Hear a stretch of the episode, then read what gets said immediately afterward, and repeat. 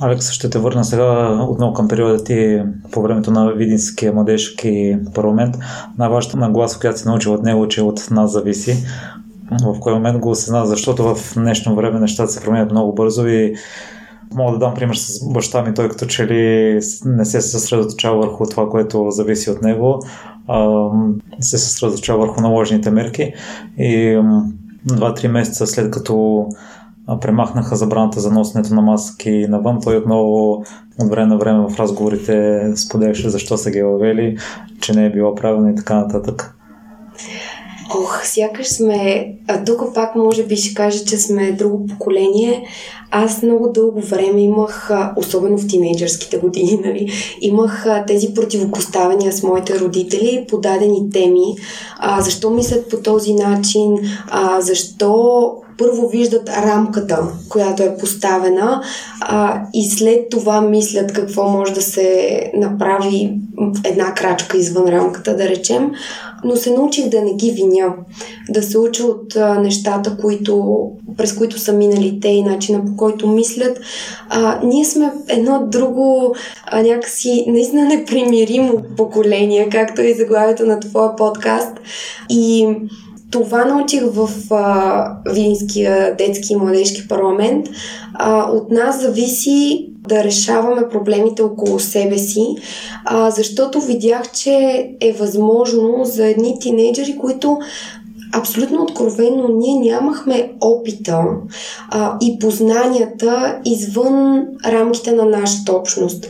Сега от перспективата ми на човек, който години вече се е занимавал с тема младежки политики, младежко властяване, младежко участие и така нататък, образование и обучение, мога да кажа много повече механизми и начини за участие, много по-конструктивни, които ако знаех, тогава сигурно биха скъсили пътя към решаване на даден проблем. Но тогава пък ние бяхме абсолютно непримирими че едно нещо може да се случи. И в началото има една много забавна история, която аз, аз си спомням с усмивка, докато научим, че кмета има приемни часове, нещо, което много граждани знаят, ние просто ходехме и седяхме пред кабинета на едно диванче и виждахме как хора влизат. Хора влизат при него, излизат, влизат, излизат, а ние просто си седяхме. И никога не ни викаха вътре на среща.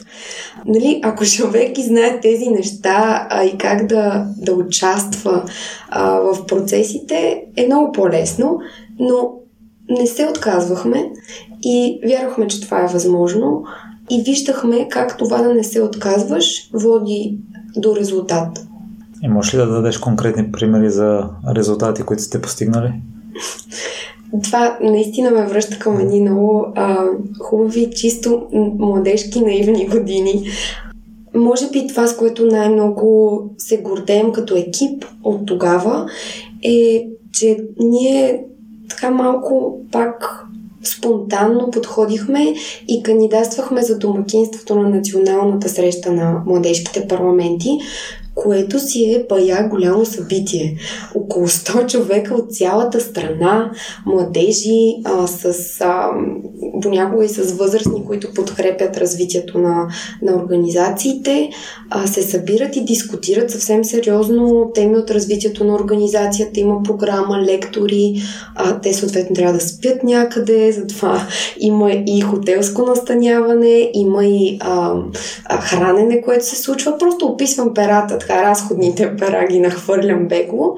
И ние с нула бюджет се хвърлихме да го правим това нещо някакси в последствие започнахме да убеждаваме и общината, и малки спонсори, че, че това е важно и че ние можем да се справим. Започнахме да го правим и с доста скромен организационен опит на хора, които са организирали инициативи в рамките на града за други млади хора. А сега трябваше да координираме някакси комуникация между много хора от цялата страна.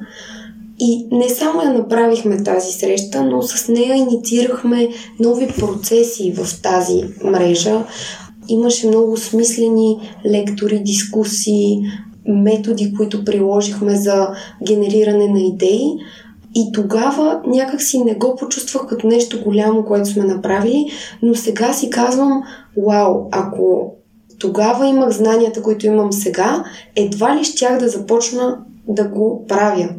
Но понякога това да не знаеш какво те очаква, ти дава повече смелост.